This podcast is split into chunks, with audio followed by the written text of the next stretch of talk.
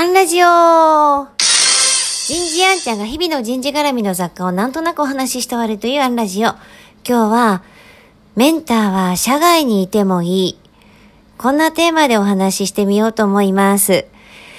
もう第何回だったかはわからなくなっちゃったんですが、えー、一度こちらで大阪は堺筋本町にある起業家ミュージアムの話をしたことがあったと思います。その起業家ミュージアムでこんな話を聞きました。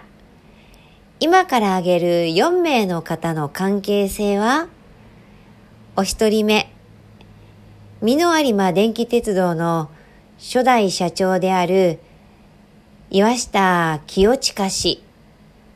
二人目、大林組の創業者である大林義五郎氏。三人目、阪急東方グループの創始者である小林一三氏。そして最後に、関西電力初代社長を務められた大田垣史郎氏。さあ、この4名の関係性は？って問いかけていただいたんです。答えは、お一方目の岩下さんを師匠として仰いだのが、お二方目の大林義五郎さん。そしてその大林さんを師匠として仰いだのが小林一三さん。もう想像できますね。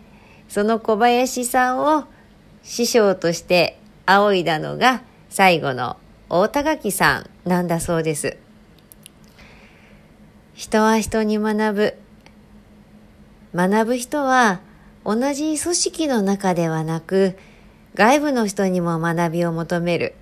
そして何より学んできた人は学びを壊れる人になる。なるほどと思いました。学びの連鎖ですね。そしてもう一つ、その起業家ミュージアムの方に教えていただいたのは、死の側に立った方は安易に答えを教えず考えること、考えさせることを大切にしたんだそうですよ。今日はここまで。次回もお楽しみに